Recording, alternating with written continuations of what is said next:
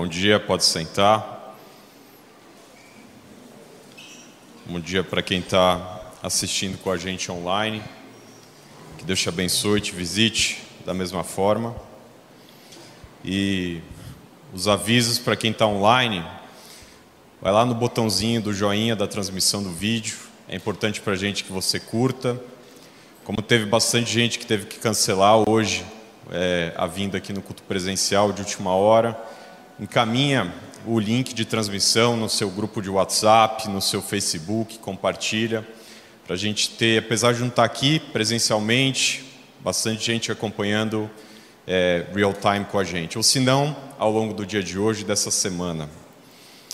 Para aqueles com quem eu não falei, eu gostaria de desejar um ano muito abençoado, especial para você, para sua família que o Senhor te guarde, te prospere, te encha do Espírito Santo, que vocês tenham momentos especiais na presença de Deus, que vocês recebam e vejam o favor de Deus na vida de vocês, que o Senhor os livre do mal, de doenças, de acidentes, de incidentes. E, e aquele versículo que eu já ministrei diversas vezes, que o Senhor vá diante de você endireite caminhos tortuosos, quebre portas de bronze, despedace trancas de ferro e dê para vocês tesouros escondidos e riquezas encobertas. Amém? Que Deus abençoe a sua vida. Ao início de cada ano, igreja, eu gosto de compartilhar um pouco sobre o cenário que a gente vai enfrentar nesses 12 meses é, de 2022. Isso faz parte do meu trabalho e eu sempre sinto no coração de compartilhar. Mas mais do que isso, eu creio que todos nós devemos fazer esse tipo de exercício, porque a Bíblia diz que há tempo para todas as coisas. Então, se a Bíblia ensina a gente que tem um tempo específico em cada momento, a gente precisa identificar qual que é esse tempo, para saber se é tempo de juntar, espalhar, de chorar, ou de sorrir, de plantar ou de colher. Né? A gente precisa entender o tempo que a gente está vivendo. Então, qual que é o tempo que o Brasil vai enfrentar, que a nossa economia vai passar, que a empresa que você trabalha vai ter, que a sua casa, que é, qual que é a temporada, qual que é o momento, a estação de vida dos teus filhos, da tua esposa, do teu marido. Qual que é o tempo que você vai enfrentar, seja algo macro, como o Brasil, como algo micro, dentro da sua casa, no seu relacionamento. Entender o tempo, entender esse ciclo, significa muitas vezes a gente não tapar o sol com a peneira. Significa entender para se preparar e poder passar da melhor forma que a gente pode. Porque às vezes a gente identifica quando o tempo é de colher, quando o tempo é de sorrir, de abraçar, são tempos muito bons. Mas às vezes a gente está no tempo de semear, às vezes a gente está no tempo de chorar, às vezes a gente está no tempo de batalhar. Então a gente precisa entender e não viver em negação do tempo que a gente está passando. E a gente vai precisar disso, porque 2022 promete ser um ano desafiador, novamente, igreja. E eu vejo três grandes desafios, que apesar de macros, gerais aqui, no nível brasileiro, eles têm impactos no seu dia a dia, na sua conta bancária, na vida que a sua família vai levar. Então a gente precisa entender para a gente se preparar em função disso. Então, os três grandes desafios que eu vejo: em primeiro lugar, é um ano de eleições. Lá em outubro, a gente vai eleger, colocar o nosso voto para presidente, para congressistas, para governadores, para deputados estaduais. Ou seja, é o ciclo de eleição mais importante do nosso país. Daqui dois anos a gente tem para prefeitos e vereadores, mas esse ciclo é o mais importante. E mais uma vez, infelizmente, é o que parece, a gente deve ter um país dividido, com revanchismo, com todas aquelas, aquelas discussões que a gente viveu quatro anos atrás.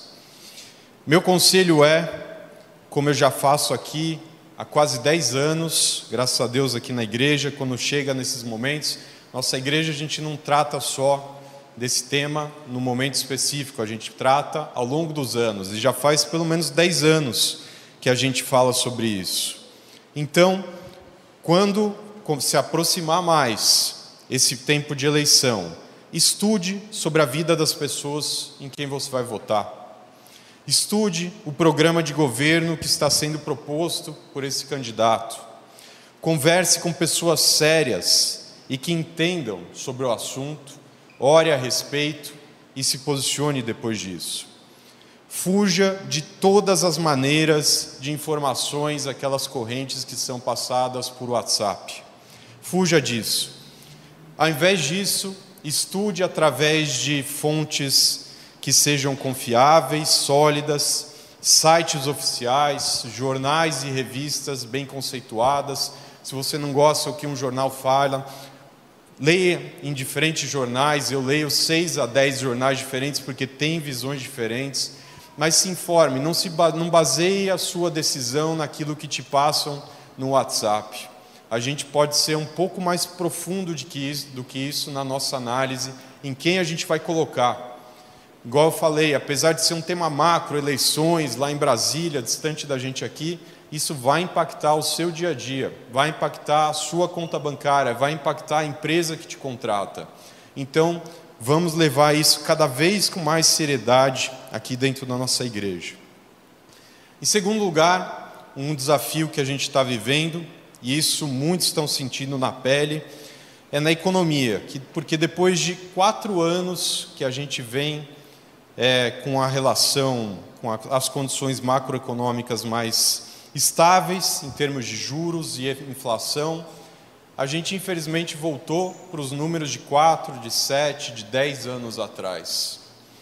A gente está com inflação de dois dígitos, os juros também dois dígitos novamente, e querendo você ou não, isso tem impacto direto na sua conta bancária, no seu orçamento familiar, nas finanças do seu negócio, da empresa que te contrata e assim por diante.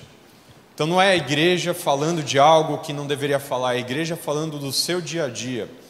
Deus se importando com a situação que você e sua casa vão enfrentar ao longo desse ano.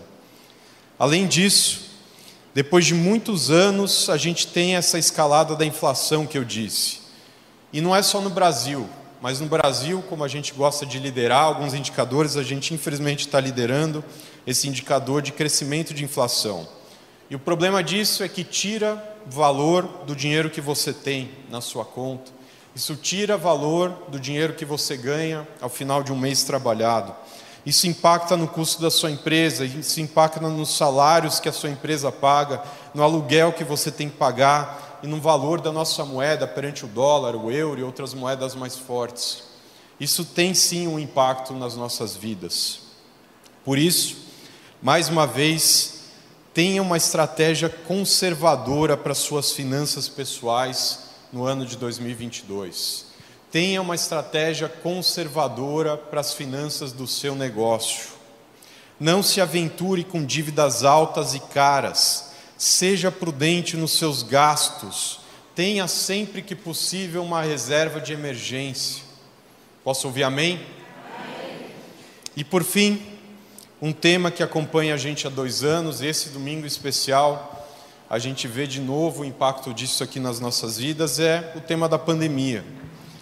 Graças a Deus pela vacina, graças a Deus por muitos terem essa consciência mas a gente ainda está vivendo dentro dessa pandemia, ondas, e o número de casos cresceu muito nessa virada de ano, começo de ano. É, então, como muitos previram, lá atrás, se você pegar no começo da pandemia, jornalistas sérios, estudiosos, pessoas faziam pesquisas sobre o tema, eles falam que enquanto não houver um esforço global de vacinação balanceada nas diferentes regiões, a gente provavelmente vai viver esse tema de uma cepa diferente aqui, depois vem outra, uma é mais contagiosa, outra é mais forte. Por quê? Porque a gente ainda não está. Em um país está super avançado de vacinação, outro nem tanto, em outro nem chegou, e assim por diante. Então, provavelmente, a gente vai ter que passar ainda por uma ou outra situação. Então, a gente precisa estar preparado para isso, na sua casa, no seu trabalho, nas finanças, aqui na igreja, como a gente está tentando fazer também. E o nosso conselho é para que você siga se cuidando, protegendo a sua casa, se vacinando e se informando com fontes qualificadas. Que isso fique no seu coração como um conselho, como uma orientação, com muito temor e seriedade, que vocês sabem que aqui na nossa igreja a gente leva esse tema. Igreja, entrando na mensagem, e tem a ver com isso, existem algumas pessoas que olham para tudo isso que eu falei e outras coisas e se amedrontam. Existem pessoas que olham para isso, para toda essa situação e se preparam. E existem pessoas que olham para essa situação, podem até sentir medo, mas se preparam e oram. E a gente tem que entrar nesse último grupo, porque nós temos a nossa fé. A gente consegue fazer algo diferente que o mundo não consegue fazer. A gente consegue entender essa situação, entender o tempo que a gente está vivendo, pensar como a gente pode se preparar e colocar diante de Deus com os nossos joelhos dobrados em oração, o seu trabalho, o seu emprego, a sua conta bancária, a saúde dos teus pais, dos teus filhos, do teu cônjuge, e a gente pode viver algo que é diferente por causa da nossa fé, igreja. Então, eu creio que Deus pode mover independente dessas circunstâncias que eu falei. Independente da inflação estar alta, se você dobrar o seu joelho, eu creio que Deus pode guardar o seu negócio, pode preparar um imóvel novo com um preço mais baixo que a inflação não te afete, pode guardar a tua empresa que você trabalha para que, mesmo se tiver demissões, a tua carteira vai continuar lá registrada bonitinha pode cuidar para que as vendas que você tem que fazer para manter a sua casa em ordem vão ser boletadas. Quando a gente ora, se prepara, coloca diante de Deus, eu creio que isso pode acontecer, igreja. E é sobre isso que eu queria falar com vocês nessa primeira mensagem que eu trago em 2022. Pode abrir comigo em Isaías 43, 19. Se puder colocar lá em cima. Eu estou na NVT.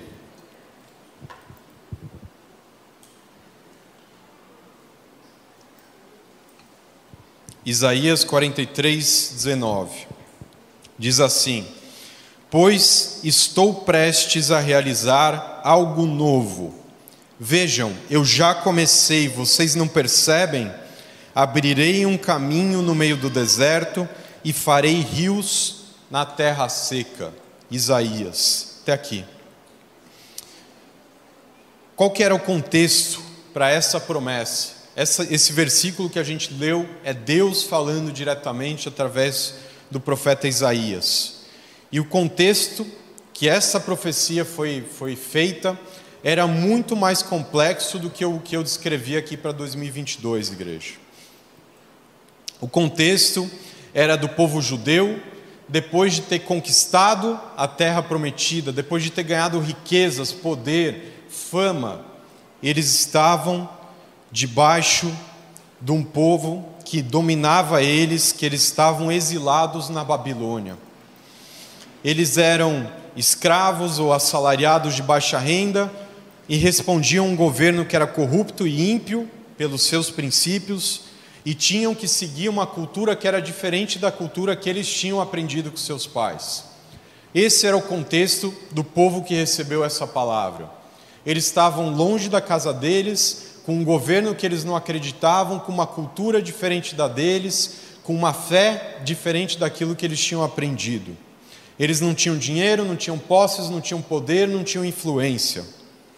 Mas talvez, pior de tudo, eles não tinham perspectiva de mudança olhando pelos olhos carnais deles. Eles olhavam para aquilo tudo e não tinham perspectiva de mudança. Mas Deus trouxe essa palavra para eles. Deus chegou para eles no meio daquela confusão e falou: Eu estou fazendo algo novo. As pessoas que estavam recebendo aquela palavra, elas não sabiam do que se tratava. O profeta Isaías chegou perante aquele povo e falou: Deus disse que está fazendo algo novo. Vocês não perceberam, inclusive já começou. Aquele povo não sabia do que se tratava. A gente hoje sabe o que Deus fez. E Deus mudou na vida daquelas pessoas muito cinco aspectos que eles viviam. era o aspecto econômico, político, religioso, geográfico e cultural. Uma palavra que Deus levou para eles: estou fazendo algo novo. Mudou nessas cinco dimensões profundamente a vida daquelas pessoas.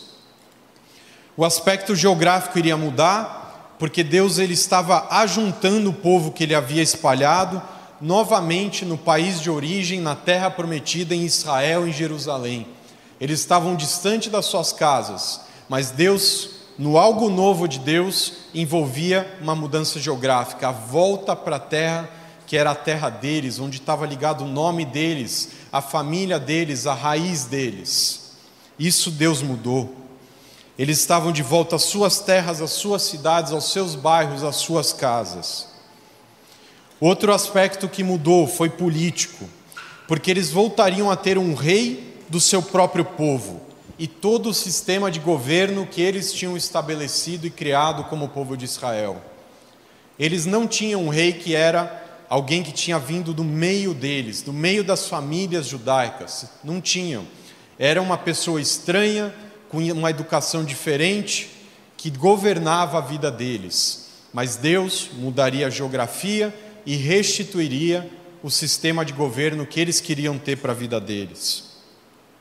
O aspecto cultural que eles conheciam, também eles voltariam para esse, esse ambiente cultural que eles conheciam. E o que, que é isso? Eles teriam de volta a gastronomia deles, a música deles, a educação deles, o entretenimento deles para aquela época, que era algo, a comida, a cultura, a educação, os livros, as histórias eram diferentes daqueles que eles estavam acostumados e que era parte do DNA da cultura deles. Deus estava fazendo algo novo, tiraria eles daquilo que era estranho e para eles ruim e voltaria para o lugar original. O aspecto religioso também voltaria a ter centralidade em Deus e que Deus havia planejado.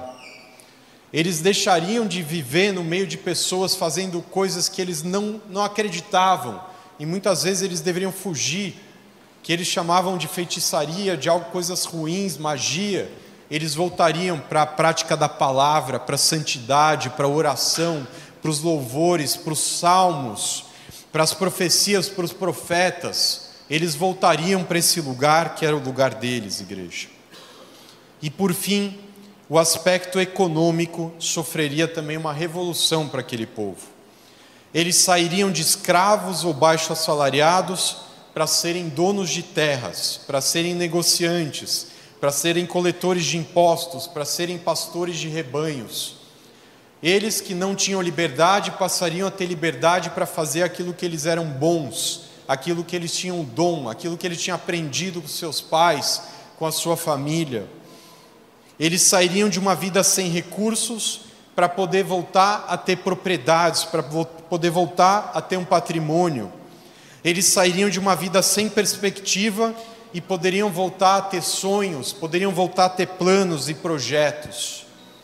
Isso era tudo que Deus estava fazendo quando Deus falou essa pequena frase: Estou prestes a realizar algo novo. Ninguém daquele povo tinha noção de que tudo isso iria mudar. Então, quando a gente ouve uma palavra dessa vindo do púlpito, às vezes a gente olha para o nosso redor e vê uma situação complexa, difícil, no trabalho, no seu casamento, com seus filhos, na sua empresa, mas quando Deus fala que Ele está fazendo algo novo, pode ser algo muito profundo, pode ser algo muito transformacional e pode mudar uma área da sua vida, mas pode mudar todas as áreas da sua vida. Se você crê e você receber essa palavra falando, Deus, o que o Senhor estiver fazendo de novo, continua. Continue fazendo isso na minha vida até que eu viva toda essa transformação. E para finalizar, dois detalhes na fala de Deus para eles e para mim e para você. Vejam, eu já comecei, Deus falou. Vocês não percebem? Essa é uma das diferenças entre você e o seu vizinho. Essa é uma das diferenças entre você e o seu colega de tra trabalho. Essa é uma diferença entre você e o vendedor que vende um produto que concorre com o teu. Fé é a certeza daquilo que se espera e a firme convicção do que a gente não vê. Você precisa juntar a sua fé e crer que algo novo já foi iniciado a teu favor. Na área da sua vida que você precisa de uma mudança, ou da área da sua vida que você precisa de uma novidade. Aquele povo precisava de novidade. Eles não queriam mais viver aquilo que eles estavam vivendo. Na sua casa, no seu trabalho, no seu país, no seu bairro, eles não queriam mais aquilo. Eles queriam novidade, algo novo. E você precisa perceber isso. E a gente só percebe quando nós estamos conectados com Deus. Por isso eu te incentivo a assumir um compromisso, ou assumir um voto com Deus, de retomar a tua assiduidade aos cultos, seja presencial ou seja online. Todos os cultos, de se juntar a uma célula, de orar diariamente ou semanalmente, de jejuar, para você poder estar na posição de perceber o que Deus está fazendo na sua vida, de olhar e saber Deus já começou algo novo. Eu creio, eu estou começando a ver um sinal de mudança, um sinal de novidade, uma área da minha vida começando a transformar, uma geografia mudando, um aspecto, uma vida, alguma coisa assim. Você precisa estar conectado com Deus. Então, aqueles que ainda não retomaram a sua vida com Deus, depois desses dois anos de pandemia, faça esse voto com Deus de você voltar à assiduidade, voltar à lealdade, voltar a ter a fidelidade que você precisa ter numa cela, na sua oração, na sua leitura bíblica, no seu jejum ao longo do ano. Posso ouvir amém? E Deus termina falando: coloca um caminho no deserto e rios na terra seca. Colocar um caminho no deserto, imagina um deserto, areia para todos os lados tudo igual. Você olha para a direita, para a esquerda, para frente, para trás, é tudo igual. Aquele povo vivia isso. Eles olhavam e era tudo igual, não tinha de onde vir algo diferente. Deus fala que vai colocar um caminho no deserto. Um caminho para aqueles que estão no deserto se destaca. Você vai olhar e vai perceber: esse é o caminho que Deus colocou para eu trilhar nesse ano de 2022 um caminho no meio do deserto e rios em água seca, em terra seca. Imagina aquela terra seca, árida. Deus vai e lança um rio. Isso tem muito a ver com o aspecto econômico para aquele povo, porque mudou da água para o vinho.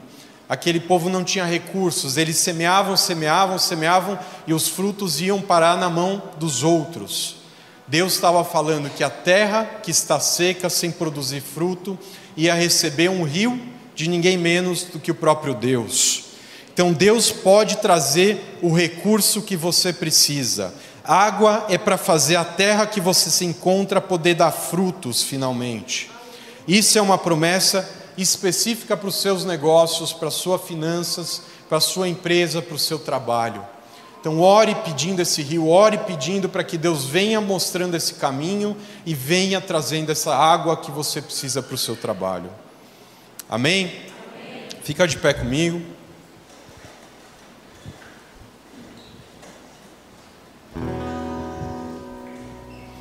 Isaías 43, 19. Ore em cima dessa palavra, declare, renove os seus votos, a sua a sua frequência, o seu compromisso com Deus, com a igreja, com a sua vida pessoal, íntima com Deus.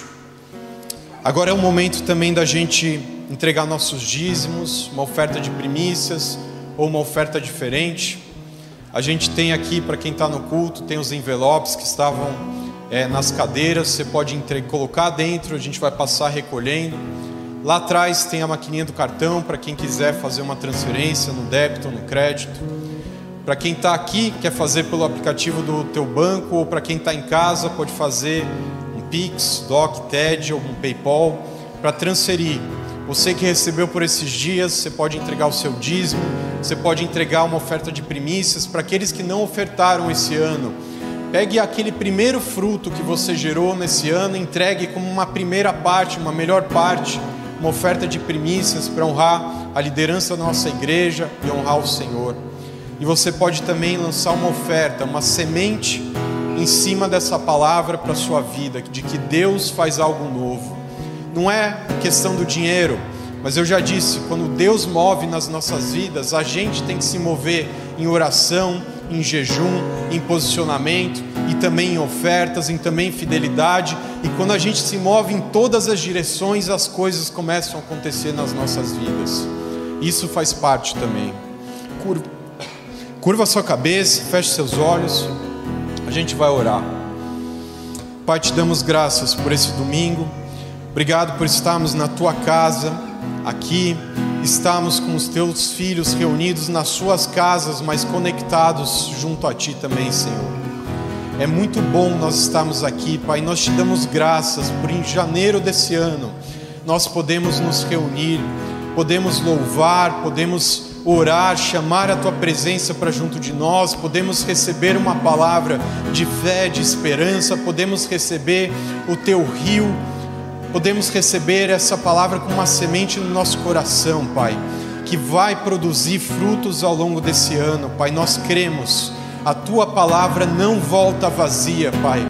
Que essa palavra encontre terras férteis, Pai, no nosso meio na nossa casa, no nosso coração, no nosso trabalho, nas nossas finanças, Pai. E isso que o Senhor está fazendo de algo novo, Pai.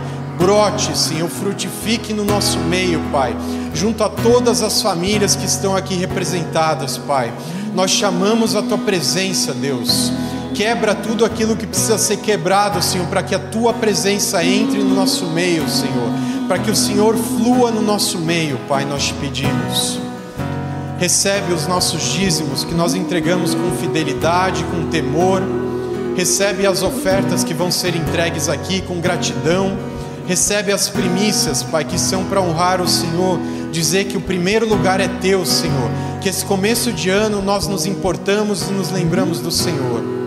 Recebe, Senhor, nós oramos todos em concordância, em nome de Jesus. Amém.